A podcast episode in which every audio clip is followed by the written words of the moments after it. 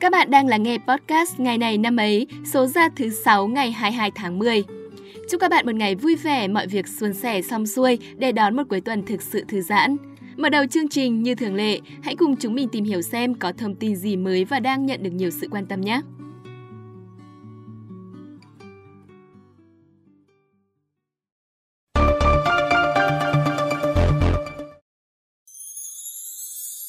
Bạn thân mến, theo thông tin từ Giáo hội Phật giáo Việt Nam, do tuổi cao sức yếu, Đức Đại Lão Hòa Thượng Thích Phổ Tuệ, đệ tam Pháp chủ Giáo hội Phật giáo Việt Nam, đã viên tịch lúc 3 giờ 22 phút ngày 21 tháng 10, tức ngày 16 tháng 9 năm Tân Sửu, tại Tổ đình Viên Minh, xã Quang Lãng, huyện Phú Xuyên, Hà Nội, sau 105 năm trụ thế.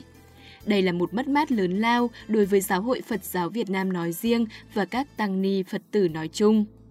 Hòa Thượng Thích Phổ Tuệ, sinh năm 1917 tại xã Khánh Tiên, huyện Yên Khánh, tỉnh Ninh Bình. Được biết, ông xuất gia từ khi mới 5 tuổi, cả cuộc đời tu tập là tự học. Tính từ năm 1987, Đức trưởng lão Hòa Thượng Thích Phổ Tuệ giữ nhiều chức vụ trong Phật giáo Việt Nam, trụ trì Tổ đình Viên Minh Hà Tây, trưởng ban trị sự Phật giáo tỉnh Hà Tây, hiệu trưởng trường trung cấp Phật học tỉnh Hà Tây, ủy viên kiểm soát Hội đồng trị sự Giáo hội Phật giáo Việt Nam, phó chủ tịch thường trực Hội đồng trị sự, phó trưởng ban giáo dục Tăng ni Trung ương, phó ban ban tăng sự Trung ương, phó pháp chủ kiêm tránh thư ký Hội đồng chứng minh Giáo hội Phật giáo Việt Nam. Ngài từng kinh qua Viện trưởng Phân viện Nghiên cứu Phật học Việt Nam tại Hà Nội, Tổng biên tập tạp chí Nghiên cứu Phật học. Từ tháng 12 năm 2007 đến những ngày cuối đời, Hòa Thượng Thích Phổ Tuệ giữ ngôi vị Pháp chủ Hội đồng chứng minh Giáo hội Phật giáo Việt Nam, là vị Pháp chủ thứ ba của giáo hội. Giáo hội Phật giáo Việt Nam cho hay, trên đường tu học, dấu chân của Hòa Thượng trải khắp các tổ đình vùng châu thổ sông Hồng – Trải qua những ngày quê hương bị giặc Pháp chiếm đóng, làng mạc điều tàn, chùa chiền sụp đổ, trưởng lão Hòa Thượng Thích Phổ Tuệ vẫn một lòng son sắt với cửa Phật. Suốt cuộc đời thanh tịnh của mình, Hòa Thượng Thích Phổ Tuệ đã có nhiều chia sẻ về những triết lý sâu sắc mà ông chiêm nghiệm được. Ông từng nói, sống được bao nhiêu năm không phải là thước đo giá trị của đời người, vấn đề là sống để thực hiện sứ mệnh gì, mang lại lợi ích gì cho đời, cho đạo. Ngài Trần Nhân Tông chỉ ở đời có 51 năm, Ngài Pháp Loa có 47 năm, mà công nghiệm thì bất khả tư nghi.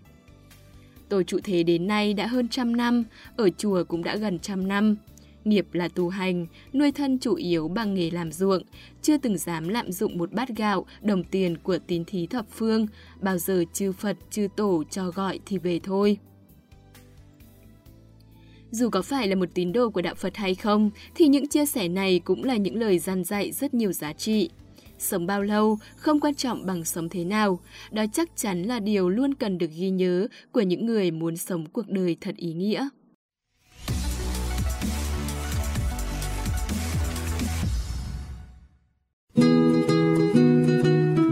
Hôm nay ngày 22 tháng 10 là ngày thứ 295 trong năm. Chúc mừng sinh nhật các bạn có ngày sinh trong hôm nay nhé.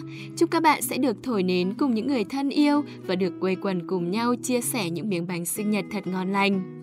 Ngày nay cuộc sống đủ đầy hơn, việc có một chiếc bánh để chúc mừng sinh nhật có lẽ là điều rất đỗi bình thường. Nhưng mình nhớ thời điểm mà mình còn bé thì những chiếc bánh sinh nhật đầy kem là một trong những ký ức tuổi thơ thật ngọt ngào và lấp lánh. Và bạn biết không, người ta cho rằng nguồn gốc của bánh sinh nhật được bắt nguồn từ thời cổ đại, khoảng vào thế kỷ 13. Vào thời điểm này, chiếc bánh sinh nhật có hình dáng rất khác so với chiếc bánh sinh nhật thời nay. Ở thời Hy Lạp cổ đại, người ta làm thành chiếc bánh ngọt hoặc bánh mì tròn để đưa đến đền thờ nữ thần mặt trăng Artemis. Cũng chính từ đây mà truyền thống làm bánh sinh nhật được ra đời. Vậy nên, dù có bận rộn đến đâu thì cũng hãy cố dành ít thời gian để thưởng thức một miếng bánh trong ngày sinh nhật của mình để ngày sinh nhật thực sự trở nên có ý nghĩa hơn bạn nhé.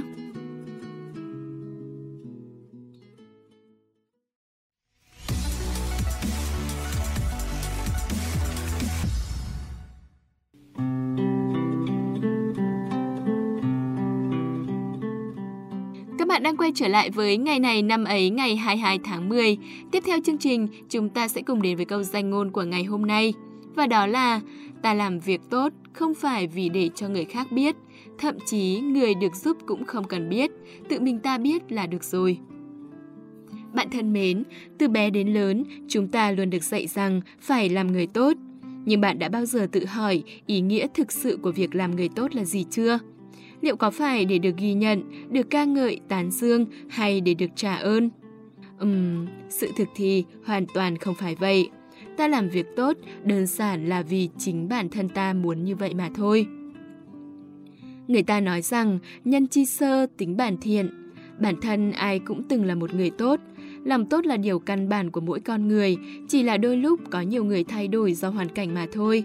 Thế nên, làm việc tốt vốn dĩ là một việc rất tự nhiên, xuất phát từ tâm tính của mỗi người, chứ không phải mang mục đích gì cả.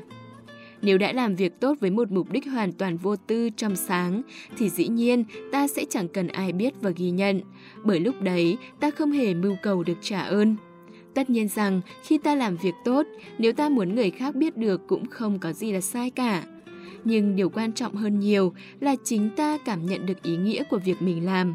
Bởi cuộc sống này chắc chắn ta không sống cho người khác xem, mà xét đến cùng là sống cho đúng đắn với thế giới quan, nhân sinh quan của chính mình. Vậy ý nghĩa lớn nhất của việc làm người tốt đó là ta có thể tự tin xác thực rằng bản thân mình là một người lương thiện, sống có ý nghĩa. Lúc này, ta cảm nhận rõ sự tồn tại của bản thân cũng như giá trị đích thực của chính mình. Dẫu thế giới ngoài kia có bao nhiêu người tung hê hay phủ nhận bạn, thì chỉ cần bạn luôn tin vào chính mình, bạn sẽ đi đúng con đường và cảm nhận được sự hạnh phúc. Còn nếu bạn làm sai và phải hổ thẹn với lương tâm, thì dù có bao nhiêu người ca tụng bạn đi nữa, bạn cũng sẽ không thể cảm thấy bình an. Cuộc sống hiện đại ngày càng khiến con người trở nên thực dụng, nhưng chúng mình hãy cứ vứt hết những nghi ngại đi mà vô tư làm thật nhiều việc tốt bạn nhé. Dù có thể chẳng được đền đáp gì, nhưng tự bạn sẽ thêm tin và yêu bản thân mình hơn rất nhiều nếu bạn luôn cố gắng trở thành một người tốt.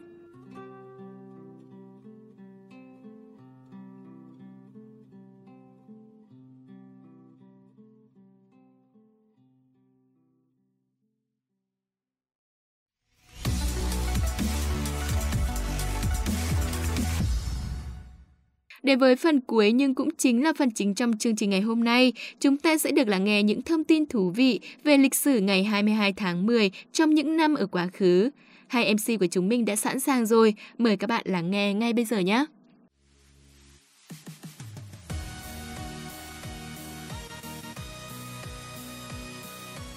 Các bạn đang nghe chuyên mục ngày này năm ấy, hôm nay ngày 22 tháng 10, ngày thứ 295 trong năm, như thường lệ thì Hiển Vi và Thảo Nguyên sẽ là người đồng hành cùng các bạn.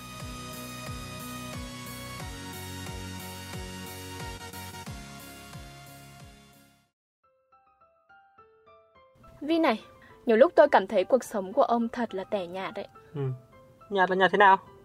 Thì game không này, ừ. thể thao cũng không này, ừ. quá chán. Hey, tưởng gì, thế lúc tôi chơi thì bà biết được chắc, tào lao, đúng là cái đồ hay soi mói.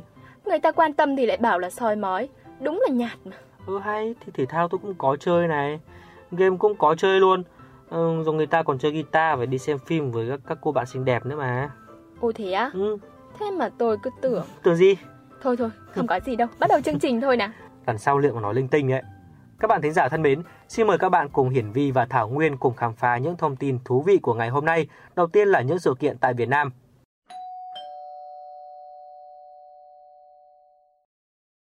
Nhà sử học, nhà văn, nhà thơ nổi tiếng ở thế kỷ 18 Ngô Thị Sĩ, mất ngày 22 tháng 10 năm 1780. Ông được Phan Huy Chú đánh giá là người có học vấn sâu rộng, văn chương hùng vĩ, làm dạng dỡ cho tông phái Nho gia, là một đại gia ở Nam Châu. Ngô Thị Sĩ sinh ngày 20 tháng 9 năm Bính Ngọ 1726 tại làng Tả Thanh Oai, huyện Thanh Oai, Trần Sơn Nam, sau thuộc tỉnh Hà Đông và nay thuộc huyện Thanh Trì, Hà Nội. Ông sinh ra trong một dòng họ lớn ở làng, có nhiều người nổi tiếng hay chữ.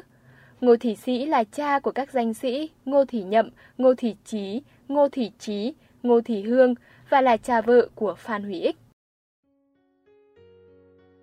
Vị hoàng đế cuối cùng của triều đại nhà Nguyễn và chế độ phong kiến Việt Nam, vua Bảo Đại sinh ngày 20 tháng 10 năm 1913. Ông tên thật là Nguyễn Phúc Vĩnh Thụy, là con trai duy nhất của vua Khải Định. Ngày 28 tháng 4 năm 1922, khi lên 9 tuổi, Vĩnh Thụy được tấn phong làm Đông Cung Hoàng Thái Tử. Ngày 6 tháng 11 năm 1925, vua cha Khải Định qua đời tại Huế. Ngày 8 tháng 1 năm 1926, Đông Cung Hoàng Thái Tử Nguyễn Phúc Vĩnh Thụy chính thức lên nối ngôi vua cha, lấy niên hiệu là Bảo Đại. Bảo Đại đúng như những gì mọi người Việt đã biết về ông, hào hoa, lịch lãm và sảnh điệu, săn bắn giỏi, lái xe hơi máy bay giỏi, khiêu vũ, đánh gôn, chơi quần vợt giỏi. Ông chỉ không biết làm vua. Cách mạng tháng 8 thành công, Bảo Đại quyết định thoái vị. Trong bản tuyên ngôn thoái vị, ông có câu nói nổi tiếng, chậm muốn được làm dân một nước tự do hơn làm vua một nước nô lệ. Hình tượng Bảo Đại được dựng thành bộ phim Ngọn nến Hoàng cung năm 2004 do diễn viên Huỳnh Anh Tuấn đóng. Vị chiến lược gia người Pháp Arsene Wenger sinh ngày 22 tháng 10 năm 1949. Ông là huấn luyện viên tại vị lâu nhất trong lịch sử của câu lạc bộ và đã dẫn dắt Arsenal tới 11 danh hiệu kể từ năm 1996. Và ông cũng là huấn luyện viên thành công nhất của Arsenal trong việc giành được danh hiệu lớn. Các chuyên gia bóng đá đều đã ca ngợi Wenger vì những đóng góp của ông trong cuộc cách mạng bóng đá Anh của những năm 1990 thông qua sự giới thiệu của những thay đổi trong việc đào tạo và chế độ ăn uống của mỗi cầu thủ.